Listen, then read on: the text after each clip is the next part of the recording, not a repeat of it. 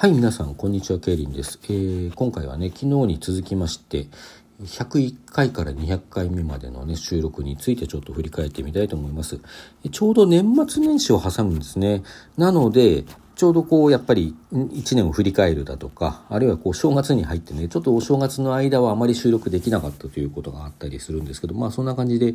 あのー、この101回からね最初のうちはあんまりこう軌道に乗ってる感じじゃないんですよ。まあ、年末はねちょっと多めになってたりあゆみくりかまきがあのカウントダウンジャパンに出るはずだったのが中止になって、まあ、その代わりにあのスタジオライブをやってくれたですとか、まあ、あるいはバレンタインライブがすでに発表されていてですねそのバレンタインライブのチケットが取れるの取れないのっていう話がちょっと年末にあったりするんですけれども、まあ、年始に入るとちょっとあの滞ってしまうっていうね。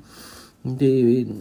いざ始まってみると自分自身でもお正月を振り返った後で今週のあのお題としてねあの公式のお題であのお正月のニュースみたいな話が出てきたりするのであのどうしても似たような内容が多くなってしまうっていうことがあったりはしました。でまあそんな中でですね、まあ、なんとなくこう年末の勢いがちょっと残っていたのか過去を振り返る感じの収録が多いんですよ。まあ本当になんとなくなんですけどね。えー、例えば、シャープ116、夕日と失恋というのは、これはなんか思い出話をしてますし、シャープ121で、あるまたぎの音楽遍歴といって、過去にどんな音楽聴いてきたかなんてことを振り返っています。それから、シャープ123では、成人式の思い出っていうね、なんかやたら昔の話をしているというのが、なんかこの時期の印象ですね。で、あのー、そんな中ですね、1月18日には、まあ一つ大きな変化として、曜日ごとにテーマを決めてお話をする、トークをするということを始めています。月曜日が推し語り、火曜日が本の紹介、水曜日がんなんだあの考え事とか思考とか思想とかねで金曜日にお題トークをしていくっていう風にここであのここから1月18日から始めてるんですね。でも木曜日土曜日日曜日は基本的に休みだけど何か喋ることがあったりあの喋れるような環境だったりした時には何かメニュー外のことをねあの喋ったりしますよということで始めています。まあそういうことで始めてはみたんですけどもまあ始めてみたら、まあ、案の定と言いますかねあの早速こうメニュー外のというか予定外のこうトークすることがちょっと増えていて19、20日ときて20日ですね。1月20日にはあのゆうげんさんというねあの以前より親交のあるトーカーさんとこう先方から申し出がありまして初めてコラボ収録をしています。まあ、この番組全体通して今まではコラボ収録って2回ぐらいしかやってないんですけども、まあ、そのうちの初めて1回目の方ですね。ねシャープ129ゲスト会あるエンジニアの童貞としてトークしております。えー、その他こう本来お休みのはずの木曜日にあたる1月21日にはお礼トークだとかなんか雑感と称して何かあの語っていたりですね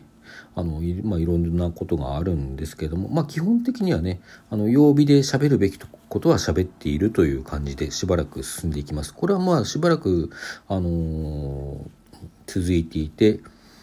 シャープ200になってもまだ続いていますね。はいえー、その一方でですねそうシャープ143っていうトークがありましてこれはあの今週のお題のお題トークなんですね。えー、この週のお題が私の身近な鬼っていうテーマだったんですけどもそのテーマに基づいて「鬼はここ」っていうこれはあの子育てと絡めた話をねしてるんですよ。このトークがあの結構好評でですね現在子育て中のお母さんから、うん、お便りをいただいたりですとかそしてこの週のね今は亡くなってしまったので知らないという方もいらっしゃると思うんですけれども今週のお題にね乗っ取ってとかあのそれに乗ってねあのトークを上げるとその中から公式が子ども賞っていう賞をね毎週選んでくれてたんですよ。その子ども賞をシャープ151でもらったというお礼のねトークがあったりします。まあちょっとねやっぱり大きな出来事でしたね。えー、さらにこの時期はですね、うんと、まあ、いろんな変化があった時期なんですね。やっぱりこう、始めて3ヶ月、4ヶ月、5ヶ月と経ってくる中で、まあ、いろいろね、あの、形を整えたりだとか、あるいは形を変えてきたりする時期だったということなんだと思うんですけれども、まあ、そのきっかけとなったのがねあの博多の姉さんあずきさんというトーカーさんいらっしゃいますね。あのあずき姉さんが企画してくださったバレンタイン企画「声の告白」っていう企画なんですね。でこの企画に基づいてね私いくつかのトークを上げてるんですよ。えー、まず一つ目が、シャープ154の企画参加、モテなかった俺が小説を書いて、女の子に読ませた結果、点々点っていうタイトルがついてるんですけども、2月6日に上げています。まあ、これは普通のね、あのー、なんでしょう。まあ、告白にまつわるお話をとかね、あるいはこう架空の告白をあのしてくださいっていうような内容だったので、これ告白昔の告白した時の思い出というのを語ってるんですね。このシャープ154で。まあ、ここは割と普通なんですけれども、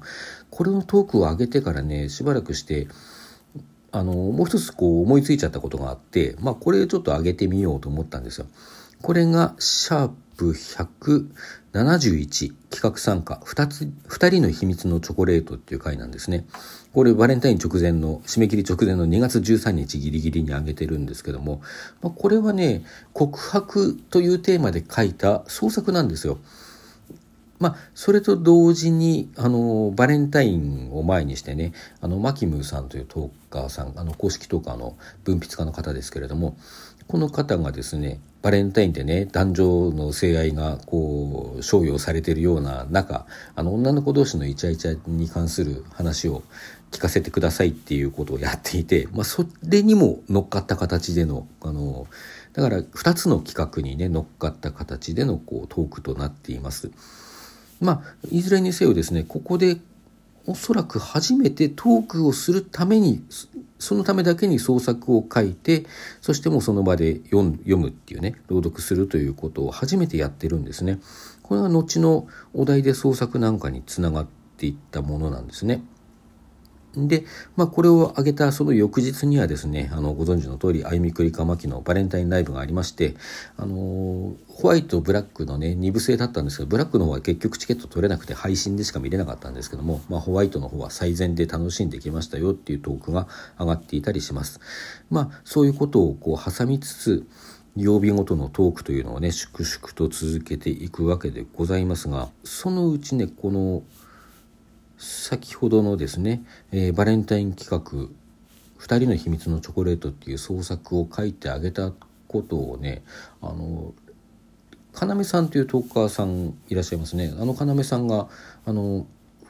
その要さんのライブにね私が遊びに行っていた時にテーマに基づいてねパパッとこう短いお話書いてパッと上げているっていうのがすごいなと思いますね。あのスピード感武器になると思いますねっていうことを言ってくださってそうかそういうスピードって俺の武器なのかってなんか自分で思ってそれで思いついたのがあじゃあ水曜日に出ているお題を創作のテーマに流用したらいいんじゃねってそんでこうパッと2日ぐらいで書いてさあのあげたらいいんじゃねってことを思いついて始めたのがお題で創作という企画なんですね。まあ、これに関するトーク自体もね、シャープ186っていうんでやってます。で、あの、お題で創作自体はその前の週からやっていて、えー、シャープ182ですね。あの、課金が足りなくてって、これなんか、はっきり覚えてないけど、課金をテーマにした何かをあの、今週のお題が出ていて、そのテーマで書いた、あの創作ですね記念すべき初のお題で創作がシャープ182でございますで、まあ、この週から金曜日に通常のお題トークとお題で創作っていうのを上げるようになっていくんですね。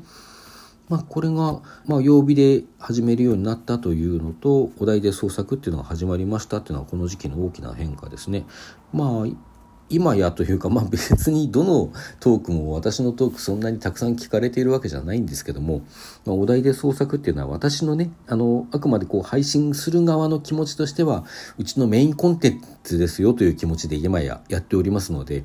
まあそれがここで生まれたということでね、このシャープ101から200というのは非常にこう大きな意味のある100回でしたね。うん。まあ、その後は、まあ、粛々と曜日に基づくトークを上げつつ金曜日にはちゃんとあのお題で創作がね今のように遅れるということは割と少なかったと思うんですよ当時。で、まあ、遅れずに金曜日にはお題で創作の方も上げつつという感じで200回を迎えて、まあ、200回がねこれ3回目ぐらいですかね3回目ぐらいのお題で創作「春の訪れ」というのを挙げて200回終了となるわけでございます。まあ、年末年始を挟みましてね年始に年始にもかかわらずなんとなくこう過去を振り返る投稿が多いなと思いつつ、まあ、実はそんな中からねバレンタイン企画の方も最初はこう過去の思い出を語っていたわけなんですけれども、まあ、結果的にはそこから一つ創作が生まれて、まあ、その創作をきっかけにお題で創作っていうものが生まれたっていう非常に変化に富んだねある意味ドラマチックと言ってもいいような出来事がここで起こったわけですね。その伊女派さんのね